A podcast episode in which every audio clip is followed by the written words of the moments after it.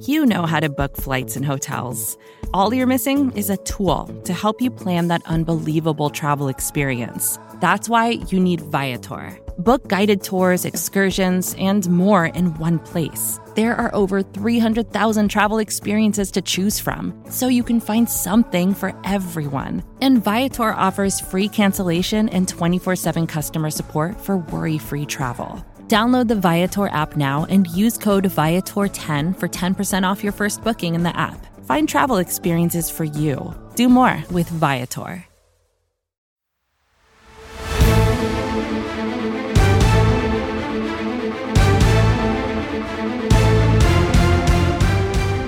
Welcome back. It is the NFC East Mixtape Volume 8 presented to you in partnership with Blogging the Boys and Bleeding Green Nation and SB Nation product. He is Brandon Lee Gowton. I am RJ Ochoa. As always, you can listen to us on both the BGN and BTB feeds, the biggest crossover event ever. BLG, happy Wednesday to you. Hope your week's going well. RJ, uh, I have a bone to pick. Not with you, surprisingly, this time. But uh and it's something related to the listeners, I suppose. It's with Apple you know, get this new oh, update dude. on my phone. And uh, what's up with the podcast? Like all the podcasts I have. Um, so I don't always subscribe to everything because I don't always want every single episode of every podcast to download download automatically on my phone.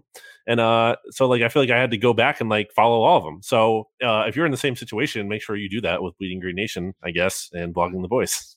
So BLG recently updated his iPhone, is uh, what I took away from that, uh, because I did that about a week and a half ago. And you're right, Apple changed dramatically. Like there's there's always been these like subtle differences from one software to the next, um, and so but they really changed the way podcasts are viewed. And in fact, to your point, BLG, you use the money term there. I, I, as I understand it, you no longer subscribe to podcasts; you follow them. Uh, mm. So everybody, make sure you're following both Blogging the Boys and Bleeding Green Nation. Make sure to leave a rating for both. Leave five stars for both, and write a review on each of them. If you're a Cowboys fan, praise the Cowboys on ours. But you can go to BGN's and you can say whatever you want. Say the Eagles suck, but as long as you leave five stars and follow along, uh, that is what is appreciated. But BLG, so for the listener, um, the loyal listener, BLG and I have discovered through the mixtape that we have a lot more common interest than I think we even thought. Uh, some of them are not even sports podcasts, as an example. And I think that you're like me in that I am very particular about the way my podcast app is kind of organized. And what is really bothersome to me is the app previously, if you organized it or if you had the view that was like the cover art, you know I'm talking about for each podcast mm-hmm. and each feed or whatever, it used yeah. to show you the unplayed episode count. Like it would tell you one or two or whatever. And they changed that. And now it doesn't have that that ticker or that counter. It it just says updated today or last updated Wednesday, last updated Monday. So now there's no real way to kind of remind yourself, oh, I have this podcast to listen to. It's really, really bothersome. I do have a solution, though, in terms of how I've gone about it that I can share with you offline if you prefer. Yeah, I mean, maybe this is hacky complaining about new updates to everything. I mean, this is life. You know, everyone back in the day when people actually use Facebook were like, oh my gosh, the new Facebook update, so unusable. I can't even use it. And then you get used to it and then they change it again. So, I mean, some of that is going on here. But I mean, like, legitimately, I had to go back and follow some. And I feel like maybe I'm missing one. Like, maybe there was a podcast I don't listen to super often that, like, I forgot to follow. And maybe I'm just never going to listen to that again. So, again, hopefully that's not the case with this. I mean, if it's if it is the case, then you're not listening to this, and that's really sad. But uh, mm. if you are, then you're fine. So good uh, if it is the case, nobody heard what you just said. So, yeah. Uh, come, if, if you want to complain about uh, the Apple Podcast app, you can hit up BLG on Twitter at Brandon Gowton. I'm on Twitter at RJ Ochoa. Today, we are continuing our series of building an all NFC East team. In fact, this is the final component of the team. Two weeks ago, we did an all NFC East offense. Last week, we did an all NFC East defense. Today, BLG, we're going to fill out the special teams and put together a head coach and general manager tandem for the best division in football. Before we do, though, a little bit of news, a little bit of notes. Um, not a lot going on. It is mini camp season. Um, we're starting with some very somber news, some very unfortunate news. It was announced on Tuesday morning that on Monday evening, former New York Giants head coach Jim Fassel passed away at the age of 71. Obviously, a longtime coach in this division, heading the G-Men, took them to the Super Bowl. They lost to the Baltimore Ravens. Uh, Jim Fassel's son, BLG, as you know, is John Fassel, the current special teams coordinator of the Dallas Cowboys. Uh, so lots of NFC East Eastness going on there. I know it goes without saying that our thoughts and prayers are with the Fassel family. Yeah, I don't really have a memory of him. Uh, I'm I'm actually younger than you, RJ. I'm only 29. You're what? I'm 31. So yeah, I mean, 31. You, that's not like push the hmm. envelope here. Like I'm younger. It's it's just right in the same. I am super woods. younger than you, uh, you old man, and I have really no memory uh, of him as a Giants head coach. So like I don't I don't have a lot of uh, you know perspective to add here, but certainly you know seems like he was a, a, a you know, like a beloved coach there for a time. They had some success. So uh, yeah, you know it's sad. And, and 71 I think is relatively young. Um, so it's it's it's a sad day. Very sad day indeed. I know that John Fassel obviously is uh, tending to family matters right now. Mike McCarthy mentioned that on Tuesday, um, as understandably is the case. Other news, um, not a, an easy thing to transition from. Um, speaking of the Giants, BLG, uh, we have both talked about how there's this kind of sneaky, massive uh, responsibility hovering around Saquon Barkley on his shoulders, on his quads, um, if your proverbial national Twitter account. Um, and he is still only rehabbing when it comes to everything that the Giants have going on right now. Um, with you know, with regards to Giants fans, one to ten, how concerning is that in your mind?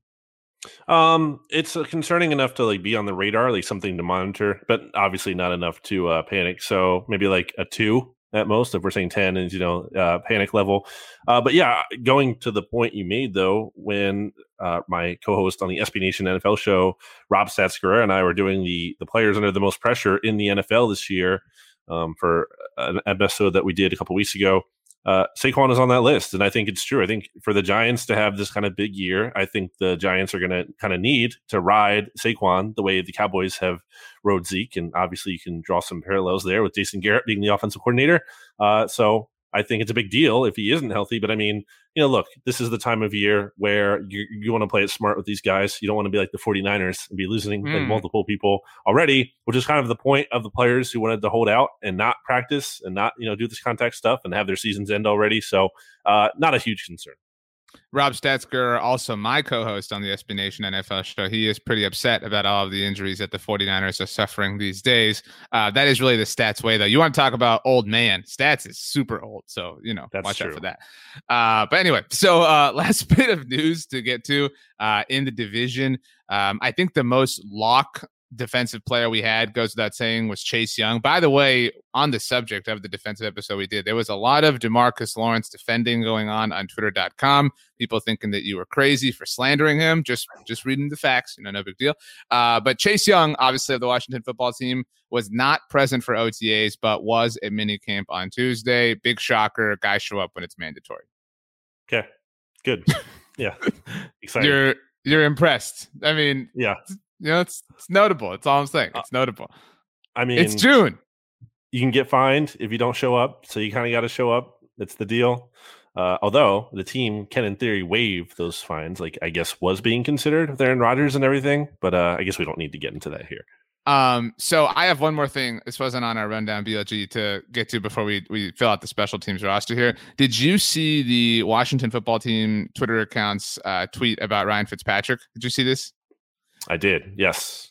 Okay, so it was like you know everyone's seen the photos of little kids when they go to like their first day of preschool or first grade, and it says like my favorite color is whatever, and it's a little kind of 101 on the kid. Uh, the Washington football team did this on Ryan Fitzpatrick. Haha, it's funny because he's older, he's been in the NFL forever. It's super hilarious, blah blah. Um, I saw Adam Schefter, and I'm not trying to throw Shefty under the bus here, mm. Adam. If you want to come on, you know the NFC's mixtape, you're more than welcome. But make sure to mm-hmm. follow, mm-hmm. you know, rate and review before you do so. Um, yeah. He he had a tweet that was like, "I'm not sure what which is better, Ryan Fitzpatrick or the Washington Football Team social media team." And I don't even want to dog the Washington Football Team social team because they're actually kind of friendly with us at Blogging the Boys. We have some friendly banter that goes mm. back and forth once once in a while. So I applaud them.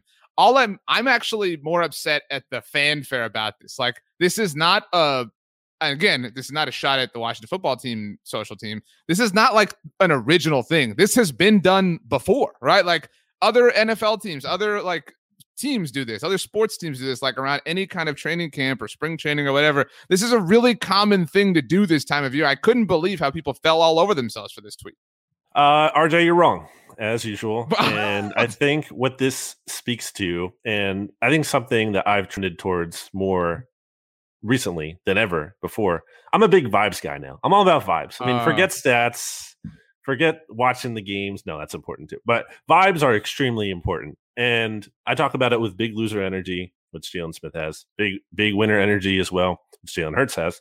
And I think there's something to vibes. And with Ryan Fitzpatrick, there's something like to him being fun. We all say that. We always talk about how fun Ryan Fitzpatrick is. And I think that's relevant because you saw it last year with the Dolphins. Like they rallied around Ryan Fitzpatrick. They were feisty. And then even the year before, when they were like selling off their entire team and everyone thought they were going to be like this joke of a team that goes winless and like gets blown out every game, they weren't. In part because Ryan Fitzpatrick kind of rallies the guys. Everyone loves playing with him and for him. He's fun. So I think it kind of speaks to that. I get if you're annoyed with the social media side, whatever. But I think there's something very real there about like people, his teammates especially, they like him and he's fun.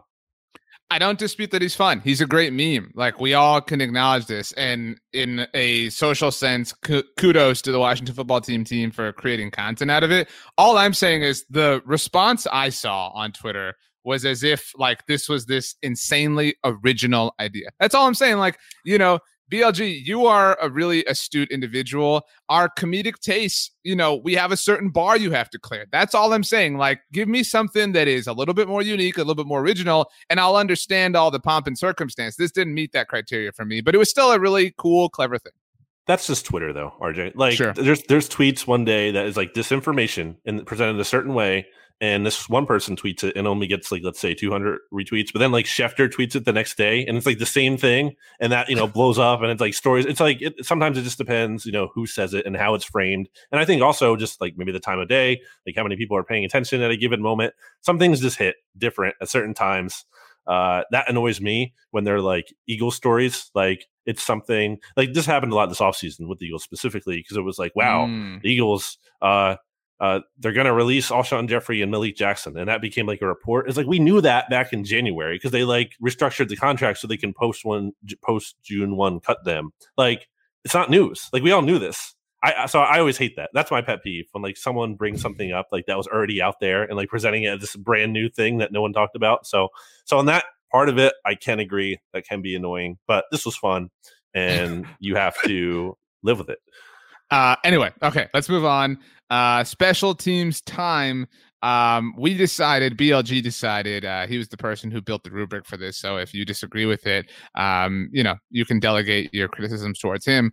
Uh, BLG, we're going to put together a squad that has a punter, a kicker, a long snapper, and both a punt returner and a kick mm-hmm. returner. Mm-hmm. You did not specify whether this has to be a different person. It can be the same. That's at least the way I played the game. Bit of a spoiler alert. Mm-hmm. Uh, and after that, we'll uh, figure out a head coach and a general manager uh, to oversee the NFC East. I think you will be surprised with how I want to go in that capacity, but I don't want to ruin that. Um, it was your format, so I'll allow you to go first. Pick whatever position you want and tell us who you've got. I'm going to go right down the line from the list I sent you and start with punter and I think it has to be. And I can't. I like. I know people are just like waiting on like just they, they can't wait for us. The special team. We're talking about a punter, but it's Tress Way, RJ. Uh, and I don't know who else it would be. I was looking the list of punters in the NFC. So you have Arryn Siposs and the Eagles, who has never even punted in the NFL before, so it's not him. Tress Way has made a Pro Bowl. I know like the Hogs Havens guys have like been pumping him up for a long time, especially because like they used to be when they were like really at their at their low, some of their lowest points in recent years, they're like, well, at least we have Tress Way. So uh, that's about it.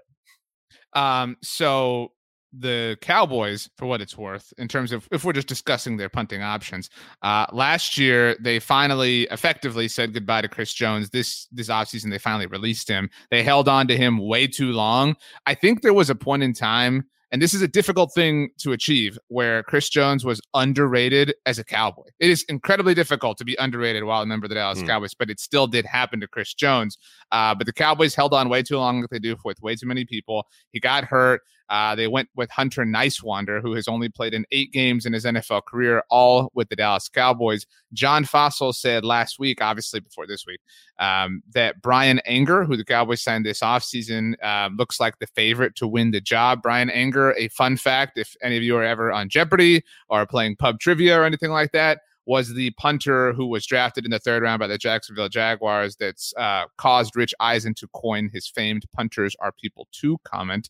Uh, but still, Brian Anger, while a veteran in the NFL, not somebody that I can feel comfortable enough putting on this list. Tress Way wins in a landslide. I mean, seriously, like, how is this a competition? It's, tre- are you a Mandalorian fan, BLG? Yeah. Yes. Okay. So this is the Tress Way, really. Uh, I like how you're dropping Jeopardy references now when you never watched the show before. Hey, I mean, I, I have watched honestly, seriously, every episode since Aaron Rodgers hosted, and I've hmm. enjoyed mm. all of the different hosts. It's been fun. It's been an interesting experience. I feel wiser and more astute. Uh, yes, you are correct. It's a good show. Um, kicker. I'm gonna say it's not the Cowboys kicker. Spoiler alert. Um, it's Graham Actually, Gano. Well, okay. So I, will I have a, a, question for you, but I'll agree mm-hmm. with you. It is Graham Gano, but go ahead. I mean, it's just simple. Like he missed one field goal last year and it was from 50 right. plus. He, he was a 96.9 field goal percentage, 91.3 extra point percentage compared to Greg Zuerlein. He was at 82.9.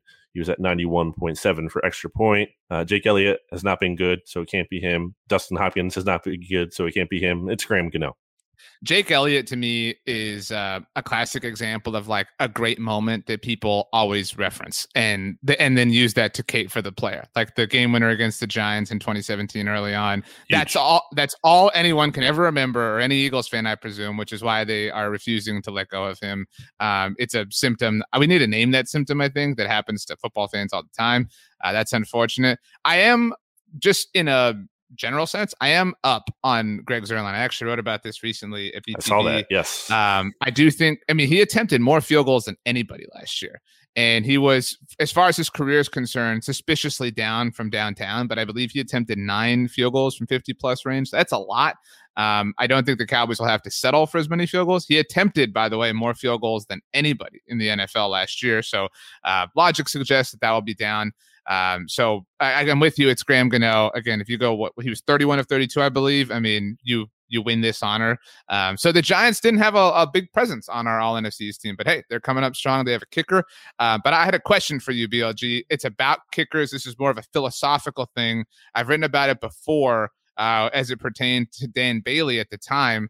I am completely against kickers being your kickoff kicker. I don't think that that mm. should hmm. be the case ever because, and this was, again, this was kind of four years ago. I did a deeper dive on Dan Bailey specifically, but you think about all that energy that they are using on kickoffs, especially at the time, you know, Dan Bailey at least. If you're on a really good offense, that's a lot of kickoffs, and that's just the kickoffs in games. You've got to practice kickoffs, you know, you got like I know I'm getting kind of nitty gritty here, but if you're an elite offensive weapon, which Dan Bailey was, and we're being totally serious here, why would you not want to isolate the energy for the kicks that matter? You know what I mean? But then you're tiring out your punter. Would, who would you rather tire out? Uh, I mean, the kickoff. I mean, how many punters kick off in the NFL? I mean, it's it's just, it's like what less than fewer than ten, probably. It's, I would think off the top of my single head. digits. Yeah. Okay. Yeah. So I don't know. Hasn't been a big issue to this point. I do think it's interesting when punters do it. And I think some punters are probably more equipped to do it, especially when you're looking at an older guy. Like I don't think like Robbie Gould, if if he's still kicking, right? I don't think like he does that. I think sometimes, you know, to preserve an older player, maybe it makes more sense. But if it's a young guy, come on. They're barely they're barely out there anyway. They're only playing like a few snaps per game. They can handle it. It's fine. They're being paid millions of dollars, RJ. Yeah, I mean, I'm not trying to say like it's the difference between a Super Bowl team and a non-Super Bowl team, but it's just it's an interesting exercise. No pun intended. I think that you know should be should be talked about. That's all I'm saying. Like I I would like to have this conversation with John Harbaugh. You know what I mean? A special teams master. You know, certainly with his time with the worst franchise in the NFL. But um, anyway, it is what it is. So we've got Tress Way, Graham Gano. Uh, you were very excited to talk about the long snapper on the All NFC East team, um, and so I'll give you the stage second to kind of make your case, and I'll make mine 1st mm-hmm. um, sure. I, be- I believe we spoke about this on the first volume of the NFC East mixtape. The Cowboys cut LP Ladouceur this offseason, who uh, was their longest tenured player. And the reason for that, that a lot of Cowboys fans, tinfoil hat believe, in case anybody forgot, is because this season he would have passed Jason Witten for most games played as a Dallas Cowboy. And that sounds so stupid to say that that would be the reason that they would move on from him. But the Jones family adores Jason Witten and really want him to kind of be the face of their era ownership of the team. Um, so I think there's more substance to it than the average person might think. But it's also worth mentioning the Cowboys did replace him with Jake McQuaide, who knows John Fassel from their time together with the Los Angeles Rams. And that is two time Pro Bowler Jake McQuaide, BLG. So mm. while Jake hasn't, uh, you know, played a snap or rather given a snap within the NFC East, I do think he is already heavily in contention to be the long snapper of this team. Uh, you brought up Jason Witten. I actually wanted to bring him up earlier. You talked about you know Jake Elliott being this player who kind of had this one big moment that everyone remembers, and obviously we know the same thing is true for Jason Witten, who infamously ran down the field without his helmet on. And everyone thought he was awesome after that. Like, wow, this is amazing. He's an incredible player because he's not wearing a helmet. Look at that. So just wanted to throw that in there. And then I wanted to say it's Rick Lovato. I mean, he has one Pro Bowl ring, sure, but he also has a Super Bowl ring. RJ, the most prestigious and important he is a Super Bowl winning long snapper. I mean, the guy who you said who I don't even know and I've never heard of, he's not. So it's Rick Lovato. Case closed. Jake McQuaide, though, two time Pro Bowler. Again, seriously, when we're he, going off. When did he win those? The, uh, the last two years. Hmm. So he was in the AFC then. Where was he on? No, what he team was, was, he on? He was on the Rams. Hmm. Again, well, it, when when the when the Cowboys signed him, I'm sorry, it was 2016 and 2017. So we are See, actually talking say, about that yeah. we are talking about the same era here of elite. This is a so long time ago, RJ. Rick Lovato so won in 2019. Oh no, no, I'm sorry. I'm sorry. I'm sorry. At least in Pro Bowl. I mean, Pro, Rick Lovato has won a Super Bowl and made the Pro Bowl more recently than whoever that guy you're saying is. So I still don't know his name. Uh, did I those things, so it's Rick Lovato. Yeah. Um, it's, it's Rick Lovato. It just is. I, I suppose objectively that's fair. So fine. It's Rick Lovato which further cements that Demarcus Lawrence took Brandon Graham's spot at the other defensive end spot. So um, it is what it is. All right, Rick Lovato. We have our return men left to establish BLG. Do you want to talk punt returns? Do you want to talk kick returns? Um, again, I tip my hand here. I only have one player set to command both duties here. Um, where do you want to go? So I don't have a great answer for this one because I was looking it up, and I don't think a great answer exists. I originally I had CeeDee Lamb in here, but like only seven. That's not going to happen average. this year. Well, and that's not going to well, happen this year. That's the other part of it. But also, like he's not even that good at it. Like seven point two average last year isn't good. And I look back to college, he only had eight point eight and zero touchdowns. So it's like that's not good either. Uh, I don't know if Jalen Reagor is going to do it this year. He should have been doing it more last year, but the co- like the coaching staff clearly didn't trust him to. I don't think it was for a lack of ability as much as it was like they didn't trust him to field the ball, and that's something he can you know improve on in theory, maybe, hopefully, in the offseason. He did have a 73 yard touchdown return last year, and he was really good in college as a punt returner. Um, 17.8 average. He had two touchdowns. So, and that's actually something they talked about. Like the Eagles talked about him, like part of why they drafted him, like the value that he had as a punt returner, and then they didn't over Justin Jefferson. Uh, no, not not definitely not a good justification, but it's something they did bring up. Like the coaches talked about it. It's something like we thought we were going to see, and then we just didn't and they had Greg Ward back there instead, who Greg Ward is basically like a Reno Mahe, if you will, just like he's going to fair catch the ball, and that's about it. Um, so I think Reagor on ability, but then too, and I don't think this is going to happen. So this kind of like falls into the CeeDee Lamb category. I mean, DeVonta Smith had 11 returns last year. It's small sample size, but for 237 yards, that's a 21.5 average on punt returns. I know it's Alabama, so that helps. But like, and he had a touchdown, by the way. So I think DeVonta interestingly gets a lot of comparisons to DeSean Jackson, which is like weird because he's not the same kind of player at all. Like DeSean's a burner mm-hmm. and like probably the best burner or one of them, one of the very best in NFL history. Like DeVonta is not that. But I do think we could see DeVonta Smith in high leverage punt situations like the Eagles kind of used DeSean Jackson as he kind of got older and he kind of got too like mature for playing full time punt returner. But if DeVonta's back on there, like I think he's pretty good, but I think I almost just might give it to Jalen Reagor just because of college. But I don't know who else I could put here. So I agree with you. My perspective on this subject has changed maybe as I've gotten older. I used to think like when Dez Bryant was really young, I used to think put him back there. Like when Antonio Brown used to return punts all the time for the Steelers, kind of in his heyday. I used to think like you're wasting an opportunity to put the ball in his hands. Um, but as I've gotten older, I've kind of again maybe I'm just like lame now or, or lamer. But I, now I'm of the mindset, CeeDee Lamb, no, I don't want that. Just keep him on offense. You know what I mean? Like it's it's not worth the the small risk that it carries. If I was you, I wouldn't want DeVonta Smith out there. Although as a rookie on a team that is going to struggle, it is another you know, wait, there's another way to look at it where it's a little bit more of a valuable learning moment for him. Um, so you can make that argument differently. CeeDee Lamb, for what it's worth, you mentioned Jalen Reagor had a touchdown. CeeDee did have a kickoff return for a touchdown. This is something Cowboys fans say that isn't really worth bragging about. It was an onside kick that the 49ers that. had, yeah. and he actually shouldn't have even returned it to the house. Uh, had he just taken a knee, the Cowboys could have uh, controlled the clock and won the game. This is that's a whole different subject, maybe a, a subject for a different day. I once chastised Byron Jones for returning an interception to the house against hmm. Washington mm. for the very same reason. And all these like fun havers got on my case and were like, just let him return it. But it's like, yo, if, if you can guarantee victory faster, do it. You know what I mean? So, like, so on this point, RJ, I mean, maybe you're just taking some lessons that the Eagles are teaching you because I remember a certain Brian Westbrook kneeling down at the goal line, which was, like killed everyone. And was, Miles yeah. Miles Sanders did this to you guys too in 2019. I was at the Brian Westbrook game, and what you know to go back to the kind of what we started with the the Adam Schefter Twitter thing.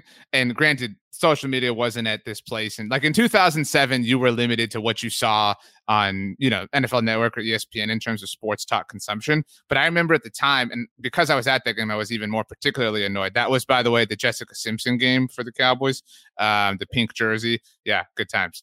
Uh, but like I at that point, I mean, I've been playing Madden at that point for like 10 years, and I would do that all the time on Madden. And I'm not trying to be like, oh, I'm this genius. But when Brian Westbrook did it, the whole world was like, what a genius. And it was like, no, this is like respect to Brian Westbrook, but this is really common sense. And the mm. same thing happened, what was it, three, years ago when Todd Gurley did it in Los Angeles, and everybody was like, "Oh my gosh, what an absolute genius!" No, this is common sense. I can't believe people fall over themselves for this all the time.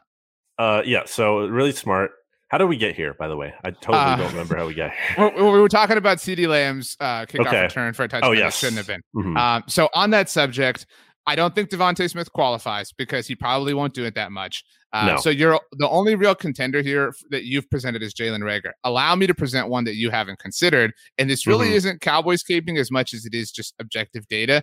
The best, you know, finisher in terms of the return game last year in the division is was Tony Pollard, who was awful at it, by the way, early on in the season. I mean, there there's a lot of tweets of mine really trashing him for how he was handling things, but he finished BLG fourth in total kick return yards last season, fifth in total return yards in general, if you do include punt return yards. He finished seventh in average kickoff return yardage. I mean, that's pretty high. Like if you're a top 10 dude, I think like that alone puts you in the conversation here. He's obviously very fast. I don't know if you've seen this. He's been playing some receiver in OTAs and mini camps, and a lot of Cowboys fans freaking out about this. Um, whatever. But I mean, I think he's the guy personally.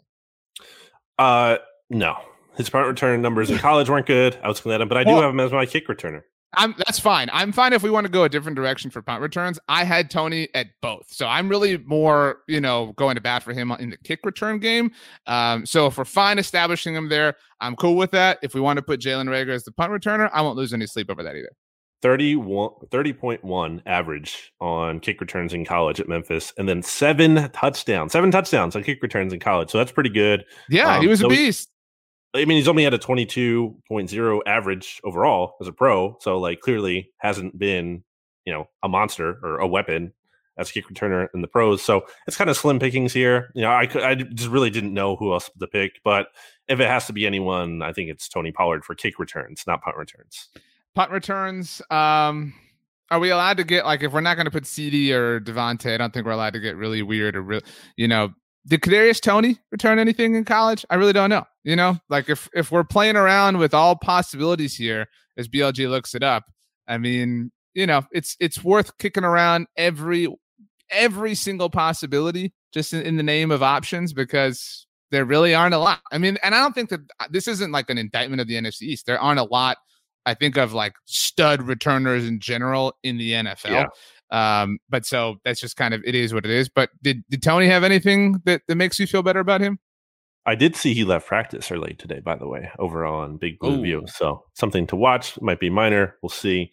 Um, he had a 21.6 uh, kick return average, so not really good, and didn't score a single mm. touchdown. As a punt returner, he was better, um, although most of the work came in his senior season when he, in a small sample size, he had 11 for 139, so a 12.6 average and one touchdown. So I mean, I guess he's in the mix too, but I think, I mean, Reagor's college numbers were better than that. So, look, I am far from a Jalen Reagor stand. Anyone who knows Bleeding Green Nation knows that about me. But I, like, again, it's slim pickings, and he's had like he was really he was a legitimate weapon at it in college, like really, really good. So maybe, and he, and again, he had a touchdown return last year, so maybe there's hope for him in that regard.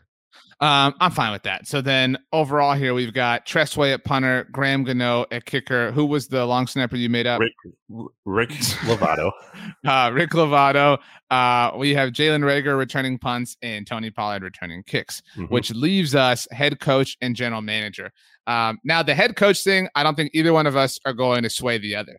Uh, any NFC mixtape listeners know um, that you believe in Ron Rivera more than anybody in the NFCs, and that I believe in Mike McCarthy more than anyone in the NFCs, uh, which isn't saying a lot. It is, you know, perhaps the biggest indictment on the division as a whole.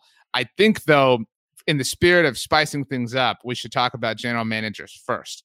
Um, I, I have a take, and I'm curious if if you agree. So, if you want me to go first, I will, and yeah. unless you under okay. I, again, I'm sorry to you and to really all BGN listeners who, again, I am I am Eagles fans' favorite Cowboys fan. We've established you're wrong. You're already wrong. I know you're going to say, and you're wrong, but say it anyway. I'm, again, this is not like a game of this person is good at this particular job. And sometimes it works out that way, like when we're filling out the all NFC East team. But sometimes it is this person is just the best of the worst. And that is the case here it is Howie Roseman. That's that's it, it is like I'm sorry, it's Howie mm. Roseman. And if anything, if anything, you you have said several times, Howie Roseman is great. I don't know if you've said it that way, but he is great at finding yeah. value. And so mm-hmm. if I if I'm gonna have anything at all, at least I'll have a lot of value associated with the rest of this team. And that's that's not horrible. You you talked about winning a Super Bowl as like a, a sort of trump card of sorts in this particular game. Howie Roseman did sure. build a monster of a team that won a Super Bowl. Granted, he destroyed it, but I mean, mm-hmm. the answer is Howie Roseman. Nobody else comes anywhere close. So you're wrong, but I do have Howie Roseman question mark written down first on this because it's not easy. It's I don't think it, there's a no brainer pick here. Is it Dave Gettleman? I think Dave Gettleman has been better recently, and I previously said he's my favorite general manager in the NFL because of how much of a joke he has been at times, taking Saquon Barkley at two taking Daniel Jones in part because they didn't want to hurt Eli Manning's feelings because there was the whole thing about like Eli Manning, you know, being connected with uh whatever like Daniel Jones, the quarterback at, at Duke. There was like that whole connection there. Right, it was the like David Cutcliffe stuff. Yeah, sure. Yeah, they wanted to draft a successor that wouldn't like hurt Eli's feelings. So um great job with that. Good priority to have. So the Giants, you know, Gettleman has been a joke in the past, although I will admit I think he's been a little bit better recently, or hasn't been as bad, but it's still not him. Washington's weird. Like who do, who are we saying for Washington? Because like they've had a weird structure. Like right. Kyle Smith was there, he was like running the show, and then now he's not there anymore. And is it Doug Williams because he's been there? They added Marty Hurney, but I don't think he's truly running the show. I think he's kind of like there to be like Ron Rivera's top guy, and like it's almost like Rivera's in charge. So I don't I don't even know who to put for them. Like I, I it's it's hard for for Dallas.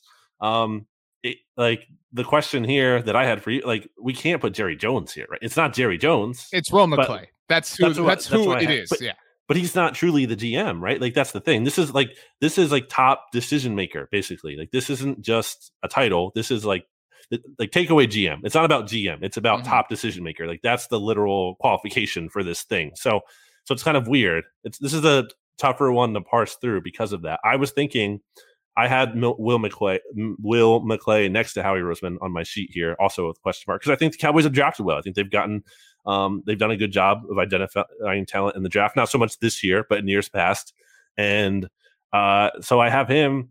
It's tough though. I think with Howie, I have said those things about the value, and yes, that is his strong suit, but he hasn't been as good as that lately on the whole. And it's just really tough for me to look at Super Bowl 52 and like he deserves all the credit in the world for that, yes. But when you look at the broader scope, it's so much clearer that that was lightning in a bottle and not some like like well deserved, like totally planned out, like stroke of genius kind of thing. It was kind of just like getting hot at the very right time, kind of like Nick Foles in the playoffs that year.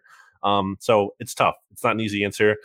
I guess Howie like by default, but it yeah, just doesn't. It's not deserved. Even I'm I don't know that I quite agree that it was lightning in a bottle. I'm not far away from agreeing on that, by the way, to be clear. It was. But, no, I'm again, I'm not far away from that at all. But if we want to like belittle it to the to the point of just labeling it lightning in a bottle, fine for the purposes of this conversation. And it counts. It, I'm not trying to take it away to be clear, just to explain the BG. I'm not saying it doesn't count or taking away from it, but I'm saying like this is not this is the exception. This is not the rule.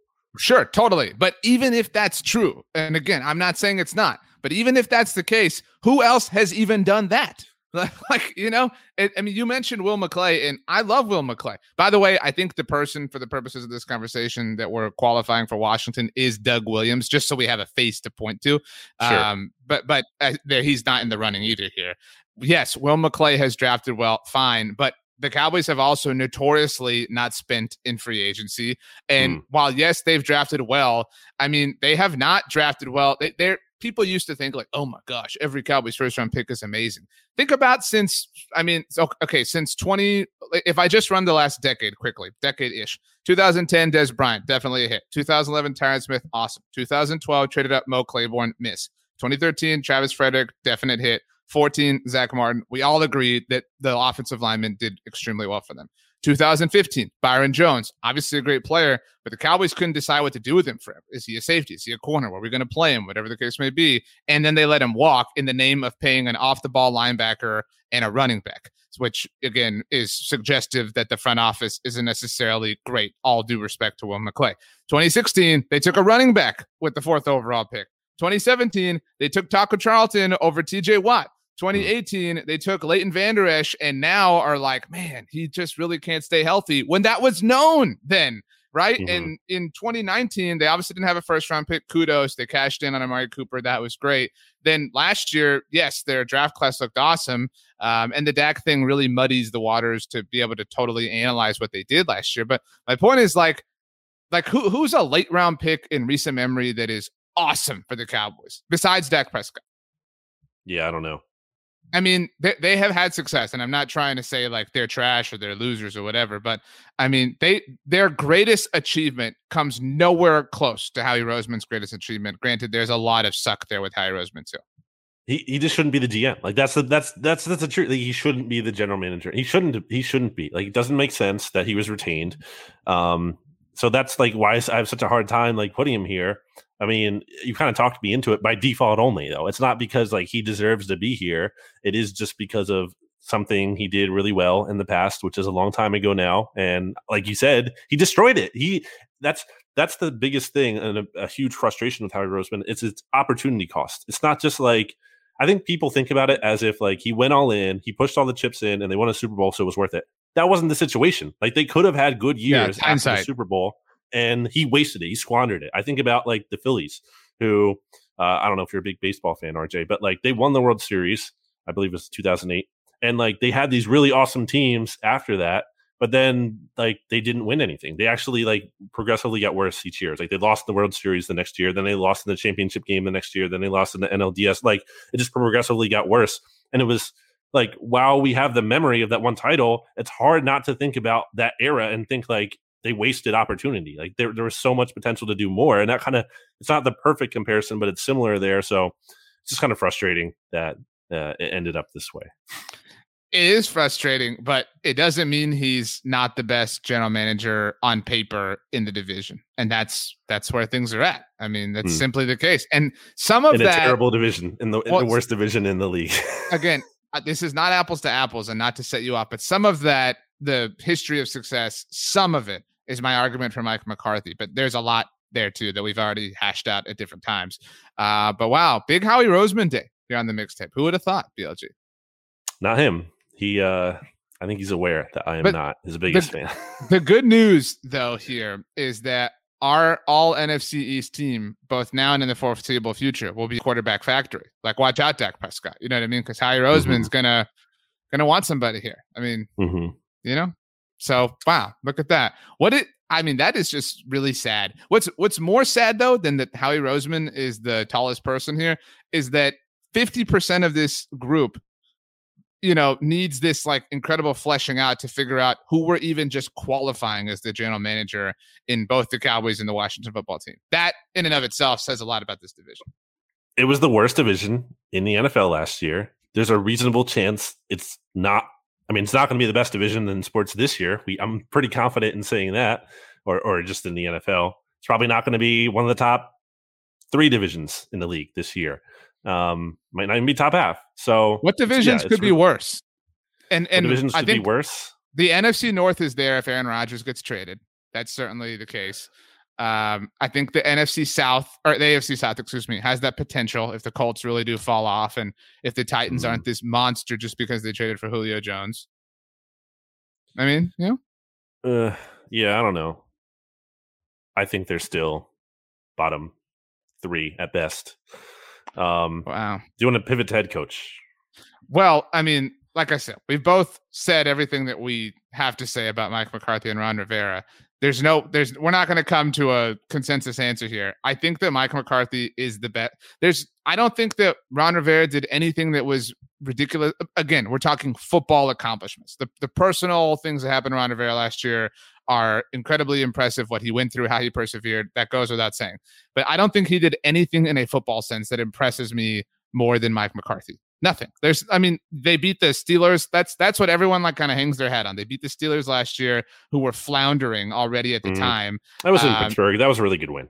it them. was, but it, it wasn't like you know they, they got treated for like slaying the dragon. I mean, sure. like if if we look at their wins, week one, they beat the Philadelphia Eagles, which, okay, fine. But I mean, as time would tell us, that was not that impressive of a victory. They beat the Dallas Cowboys without Dak Prescott, mind you. Um, and, and having taken a cheap shot at Andy Dalton by then, although they were still going to win that game, they beat the Cincinnati Bengals in a game where they knocked out Joe Burrow. They beat the Dallas Cowboys in Dallas, to be fair, on Thanksgiving. And I hate mentioning this as like a relevant data point, but it was, mm. it was again, life is much more important and much bigger than football. We both acknowledge that. We, you and I spoke that week on Friday Football Friday. Um, the Cowboys were in a in a haze. I mean, because Marcus Paul had passed away. Um, they had very little practice time as a result of it. They really they got overwhelmed, and Washington won that football game, and they deserve football credit for it. All I'm saying is. It, you know, they didn't exactly catch the Cowboys on their best day. Then they beat the Pittsburgh Steelers. They were the first team to beat them. Cool. They beat, I mean, we mentioned stats a while ago, a complete shell of a 49ers team. And their final win was one that Doug Pederson handed to them on a silver plate, uh, you know, move that he wasn't even thanked for by the organization to the point that they fired him. I mean, like, what did the what did Washington do last year that is impressive? Here's my here's the way I'll frame it for you. Was the Washington football team ever like a disaster last year? I think so. I think football wise, they were like when? there was a. I think from weeks two through six, they were a disaster. Certainly when Dwayne Haskins was starting. Yes, but I mean, and mm-hmm. granted, they they got out of that, and good for them. And who they, in Ron Rivera did not take Dwayne Haskins, and clearly, like, did not really want him to be the starter, but was probably forced to by the organization. That sure. Dan Snyder came off the boat to make the pick in that sense, though, if we're willing to qualify that, how are we not willing to qualify? Mike McCarthy spent his whole year prepping for Dak Prescott, had that ruined in the first month of the season, and then had Andy. Mike McCarthy had to start a rookie seventh round pick from James Madison on Sunday Night Football. I mean, do you think he wanted him any more than Ron Rivera wanted Dwayne Haskins? Granted, for very different reasons. No, of course not. And again, I and I can't say how um, how much I hate you know, injecting life as, you know, data points and variables for football. Mike McCarthy's team went through a lot in terms of, you know, what happened to them as human beings. Mike McCarthy also lost a lot of personal friends. Kevin Greene passed away, Ted Thompson. I mean, obviously, all the time he spent with the Green Bay Packers. I mean, and again, like I'm not trying to just, you know, woe is Mike McCarthy here, but those those are things that happened. I mean, if in, again, I, all the personal stuff like Ron Rivera's is away from football. But the Cowboys went through a lot. Mike McCarthy didn't exactly have a say in the things that became trials and tribulations for his team last season. I think the flow, the floor is lower for Mike McCarthy. I think we've seen the Packers be an absolute disaster under him. I think we've seen the Cowboys be a disaster under him, especially more so comparatively than Ron Rivera, who I think his teams generally have responded to adversity better. And adversity is going to hit. That's part of the NFL. And I think that's what defines a good head coach. It's how you respond to it. And I just don't love the way that we saw things being leaked out. Like the players were complaining about Mike McCarthy last year. When did we ever see anyone complaining about Ron Rivera? Maybe it's different, you know, because they weren't complaining situation. about McCarthy. They were complaining mm. about hmm. Mike Nolan. That's a different thing. And who granted, hired Mike Nolan? That was a decision that Mike McCarthy okay. made. Totally with you. And again, I'm not saying, but this is kind of like Howie Roseman. I'm not saying Mike McCarthy is flawless or is great or is perfect or undeniably. What's he good at? I think he's great at or good and bordering on great at offensive you know, mm. not wizardry, but I think he has a feel for the offensive side of the ball. And I think that he obviously came in with a little bit of hubris, which is why he thought he could just bring Mike Nolan in and everything would be fine on defense. And that backfired on him. I think he, you know, had been away from the game for a year and he maybe forgot how vocal players can be and how they might not, not might not necessarily take to someone like Mike Nolan being their defensive coordinator after so much time away. And I think he underestimated even though he came from the Green Bay Packers, the spotlight that is the Dallas Cowboys, because he stepped in it several times. I mean, he even did it again this offseason when he inadvertently revealed that Tyrone Crawford was retiring. I mean, so I think he's a little bit clumsy with stuff like that, and that can, you know, be a fault of his sometimes. But you mentioned he was a disaster with the Green Bay Packers. His worst season as the Green Bay Packers head coach in terms of when he had Aaron Rodgers. So like not counting his first his first season, he went four and or not four and total, excuse me, eight and eight. His worst season as the Green Bay Packers head coach, as far as things being fine, was in 2017, and they went seven and nine, which is what the Washington football team did last year in a division that was terrible. Like what what win and I don't want to just like, you know, be picky and take away, but outside of the Pittsburgh win, what win did Washington have that makes you go, man, what a great football team? Because the options are Philadelphia twice, which is really one and a half. Cincinnati, Dallas twice under inordinate circumstances, and the, San Francisco. The two over Mike McCarthy, the coach you're arguing for, sure. I, but I, again, you can if if we're if we're talking about the weeks leading up to that, the first mm. week that the eh, the first week the Cowboys played Washington, they also were without Zack Martin. And injuries are part of the game, right? Like Ron Rivera's team had to deal with injuries too. What you know, whatever. But again, Jon Bostic had a dirty hit on Andy Dalton. They took him out. And to be clear, the Cowboys would have still lost that game. But I mean, and the second one, I, again, I mentioned I, I hate talking about what happened the week leading up to Thanksgiving because it is so much more important than football. But Mike McCarthy, McCarthy even said that week that he didn't know what his team was going to look like on Thanksgiving against Washington. I, I don't think that that's a fair game to, to evaluate one way or the other anybody involved that day. I think that the way Ron Rivera's teams fight for him, generally, I just have more confidence in that than the way players seem to kind of like dip out or quit or just not always show up under Mike McCarthy. Mike McCarthy does not inspire confidence in me. I can't have him as my coach. I'm how do Ron, Ron Rivera. Do you know how many seasons Ron Rivera has had a sub 500 record as a head coach in the NFL? Sure. I don't think they quit you, on him. I want you to guess how many. Okay, now, now, if you're talking about not quitting, you're going to bat for Jason Garrett of all people, because that was like his thing, is that his team doesn't quit on him. So I want you to guess of his 10 seasons in the NFL, how many he had a below 500 record? Yeah, but it's not just about legacy here. Like it's about like last seven. year matters. The answer is seven. Monica Geller, the Friends reunions on HBO. Go watch it. It's really good. Um, I enjoyed it. But seven. I mean, sure. like his his notable seasons are the exception to the rule. He also he didn't the, have Aaron Rodgers, like so one of the what? best quarterbacks to ever play. So he had Rodgers Cam Newton. Was, he had Cam Newton. Yeah. Cam Newton, and and yes, his greatest season, very flawless was, player. He th- there is truth to that. Cam, Cam, this is a different discussion. Maybe we had this discussion, this discussion on the Explanation NFL show.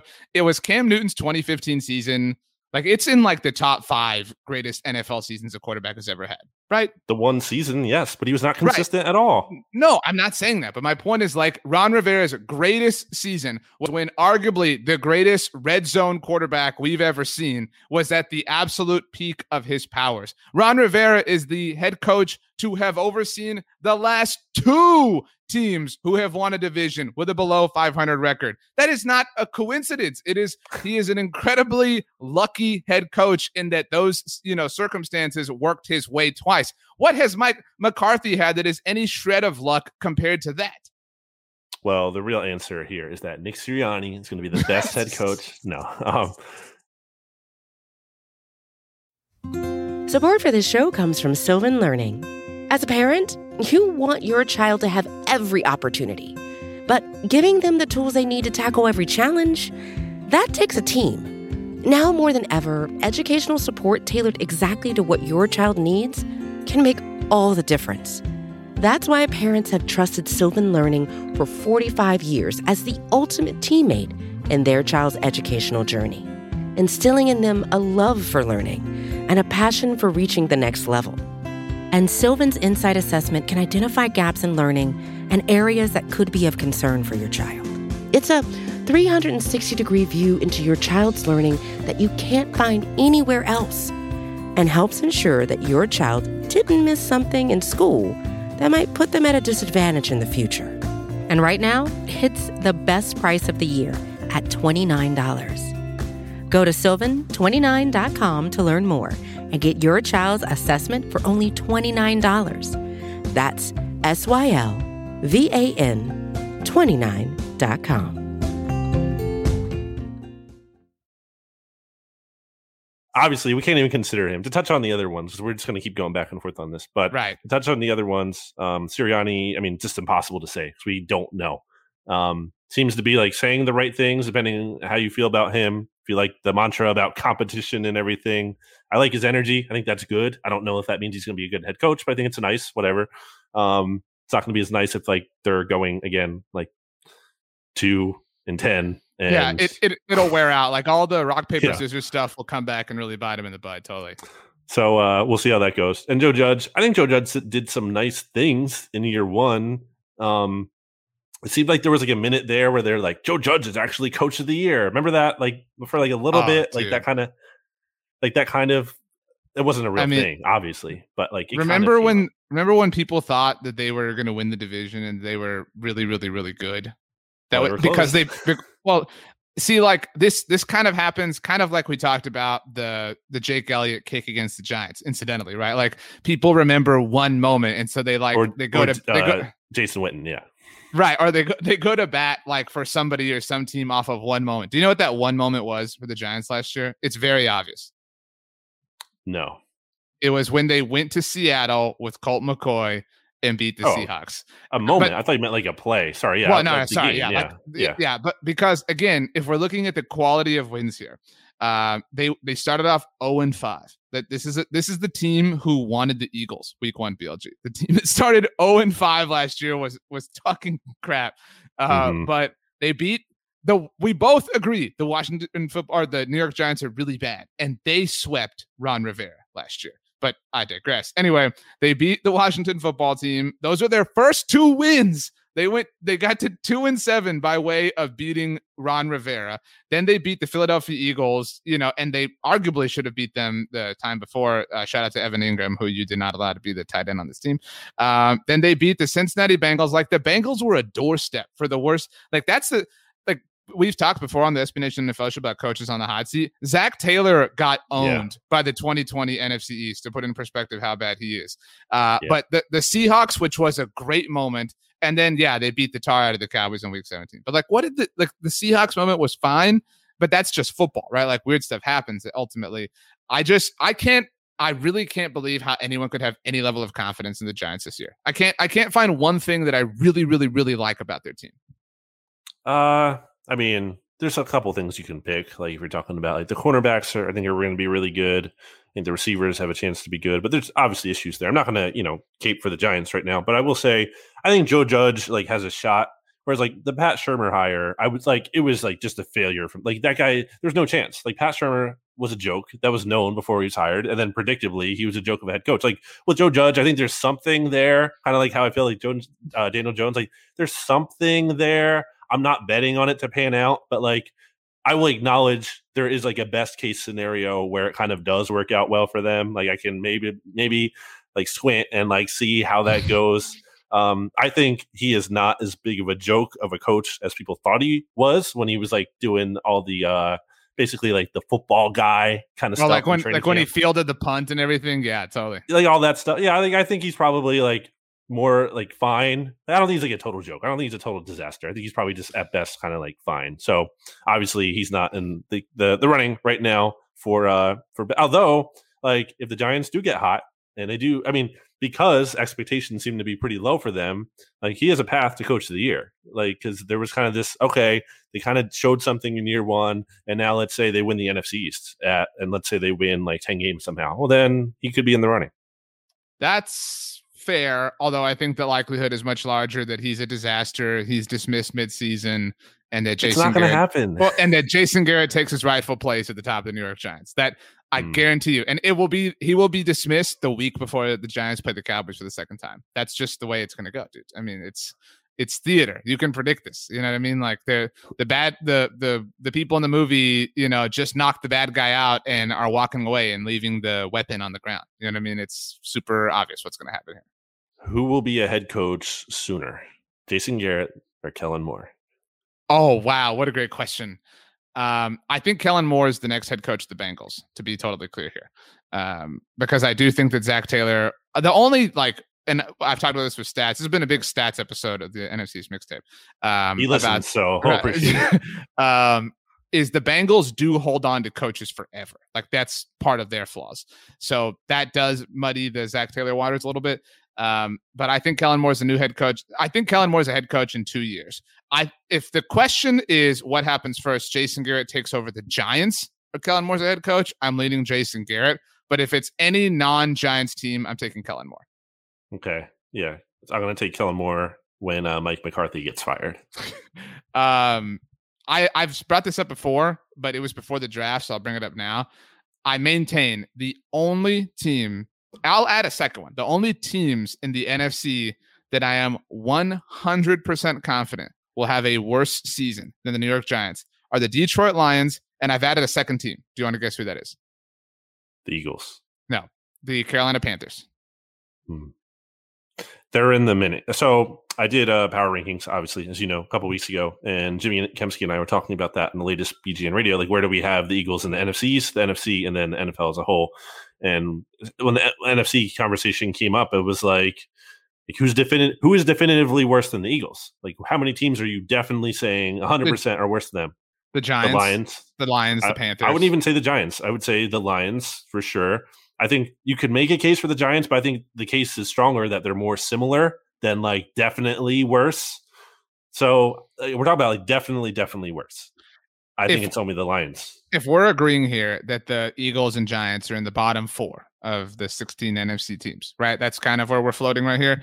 If Aaron Rodgers is traded to the Denver Broncos, say, or any AFC team, are the Packers in this mix? Are they are they below the Giants and or Eagles?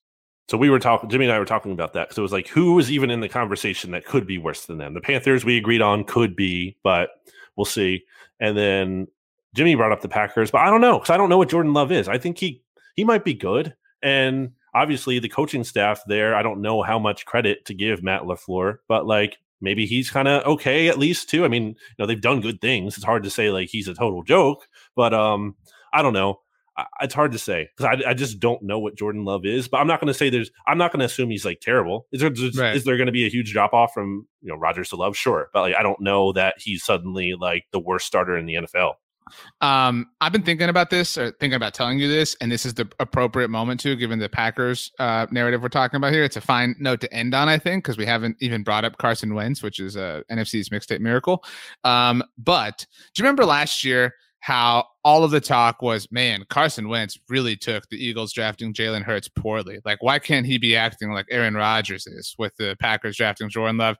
I kind of think comparatively that Carson Wentz took it better. Like yes, mm. he he floundered um, and, and and and broke inwardly. Hang on. But he didn't like grow an unstoppable, you know, level mm. of test for his organization to the point. I mean, I guess yes, the difference okay, the, the difference then is obviously that he doesn't have the cachet or the leverage that Aaron Rodgers does to like exploit it. And what are you talking about? He forced his way out. He's on a new team. No, he, he, went, like, he only went to the team he wanted to go to but I guess that's true. But he does. My point is like he's not, and some of this is just that he's not Aaron Rodgers. He's not the one who was on Kenny Mayne's last SportsCenter being all cryptic about whatever he wants to do. But I guess my main point is that people acted like Aaron Rodgers wasn't at all impacted, and and he clearly has been, and that's that's my only point.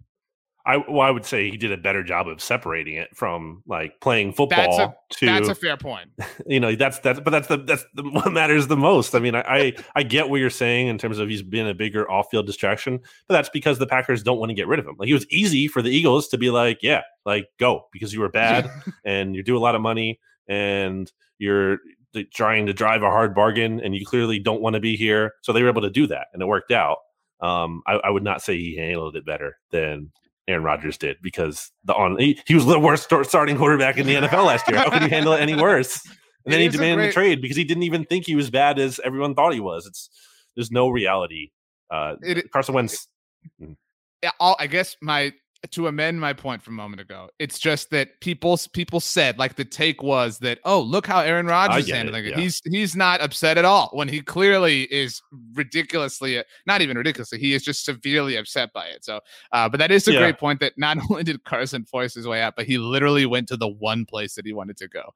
Um, That's all. He, that, yeah, he like there was talk like that the Bears wanted him, and that was never going to happen because he didn't want to go there, and the Bears can't trade for a quarterback who doesn't want to be there. So I um I remember you doing a great what if uh, for SBNation.com about, or not at what if, but just kind of the impact that Teddy Bridgewater had, his injury had on on the Eagles and everything uh, mm. with Philadelphia training in Minnesota. Yeah. Right. Um, I think that, and maybe we haven't discussed, maybe a what if episode that we'll do is what if, what if Josh McDaniels hadn't spurned the Colts? Um, because a lot could be very different. In fact, I mean, it's possible that you know, that Carson Wentz is still awesome. It's possible the Eagles repeat. I mean, it's it's possible Nick Foles' life is very different. It's possible, mm. you know, Howie Roseman's legacy is very different. Like Josh McDaniels spurning the Colts, or we could even go further back if we want and say like, what if Josh McDaniels had never even taken an interview with them? Like, who who gets that Colts job? Because him taking that job, he hired Matt Eberflus and, and poached him from the Cowboys, who Frank Reich inherited, obviously. Uh, but Josh McDaniels I don't even want to say incidentally, like certainly it was purposeful, but had a massive impact on the NFC East and certainly the whole Philadelphia Eagles organization. Okay. Never thought about it that way. Josh McDaniels almost Eagles head coach this offseason. Right. And but then, think, of, think about that. Cause if he hadn't left, because yeah. all the all the other when Frank Reich got that Colts job, and now we're just kind of spoiling next week and we'll get into it. But if if he just takes the job, there's no more gigs for Frank Reich. He you know what I mean? Right. He just Although, he stays on. Well, he probably gets hired the next year, though. Very sure. possibly. But that that um, 2018 Eagles team was still really good. Obviously. Yeah, absolutely. No, and, I yeah. And he but, maybe he handles the Carson Nick Foles thing a little bit easier. If Frank Reich doesn't get hired either, he probably I'm I'm guessing Josh McDaniels isn't hiring Nick Sirianni away from the Chargers Holy at that point. crap. and then there yeah. you go. So wow. Look at that. Uh, okay, next week's episode is a massive what if on uh, Philadelphia Eagles. I also um, it will there's a, a Cowboys what if that I'll tease. Uh, I've written about this before though, so it is out there. Um, and and when I wrote about it, everybody got really upset. Uh, but in 2016, the Cowboys went to training camp with Tony Romo hoping to come back, obviously after missing a lot of time the previous year, and his mm-hmm. lone veteran backup was Kellen Moore uh, lone notable veteran backup, and they had a rookie fourth round pick and Dak Prescott sitting behind, you know, both of them on the bench. And Kellen Moore got hurt. He hurt his he hurt his ankle in training camp. That elevated Dak Prescott. And Tony Romo got hurt in week three. But the Cowboys were toying with signing another veteran quarterback, and Nick Foles' name came up. Yes. And so what happens if the Cowboys sign Nick Foles? Like I and when I wrote about this, a lot of people were like, "Are you saying the Cowboys win the Super Bowl?" No, I'm not saying that at all. I'm just saying he's not there to lead the Eagles to the Super Bowl. Is Nate Sudfeld doing what Nick Foles did in the Super Bowl that year? Who's the guy instead? Like, there's a great what if to look back on that 2016-17 era for both the Cowboys and Eagles. Nick Foles, a Texas football legend, Westlake High School, right? Where uh, Mhm. Drew Brees was once upon a time. But that was 2016, right? You're saying? So that would have Yeah, been, so- if he signed a one year deal, then he still would have been a free agent the next year. Right. But who knows? Like, because Yeah. the what the what if is you know, would the Cowboys have turned to him instead of Kellen Moore? Would we ever have Right. seen Dak Prescott? Would would Nick Foles have stuck around with Dallas in 2017? Would his career have Yeah. fizzled out so much that maybe even the Eagles don't take him back? Like, you know, because Mhm. I think that year he went to Kansas City instead, if I'm correct. He, yes. Yeah. The Rams cut And- him and he went to the Chiefs and he played like a little bit. Yeah. When Alex Smith got hurt. Right. And so there's a great what if. I mean, you know, who knows? And maybe if he doesn't even look somewhat legitimate in 2016, who knows if the Chiefs draft Patrick Mahomes? I mean, you know what I mean? Like it's there's a lot to go there. So that will be what we hit on next week. Good job by BLG and I workshopping um, next week's episode, uh, mid episode here. Uh, BLG, any final thoughts before we leave? Strong episode by us, despite the fact True. we led with NFC all uh, NFC East all special all NFC special teams team. Nailed it Mm. flawlessly. Uh, Rachel, just edit out the uh, the. No, I'm just kidding. Leave that in. Um, uh, yeah, no really great stuff other than do the reverse review, obviously that RJ talked about earlier. Um, also with the review thing, uh, tell us how you found this podcast. That's fun, right? Like if, if you're especially if you- you're struggling, what do I leave as a review? Like don't like it's kind of funny. We read reviews. We're just reading good stuff about ourselves. If you think that's weird, which it can be, but we appreciate it. Uh, why don't you read a story or write a story that we can read that's relevant to you and how you found the NFC East mixtape, or maybe it's just how you found blogging the boys, or maybe it's how you found Bleeding Green Nation, and maybe we could read one of those. Although obviously we will be uh, biased towards the one that talk about the mixtape. So go do that, and thanks. We can also tell our own stories, how you first found Bleeding Green Nation, how I first found Blogging the Boys. If we True. you know, dip back into the archives. So Sure. Uh, cool. Good idea, BLG. Uh, the first one you've had today, because the worst one was that Ron Rivera should be the coach of the uh, All NFC East team. But anyway, it is what it is. Congratulations to Howie Roseman, the All NFC East general manager, the best general manager in the world. We love you all. We'll see you next week on Volume 9 of the NFC East Mixtape.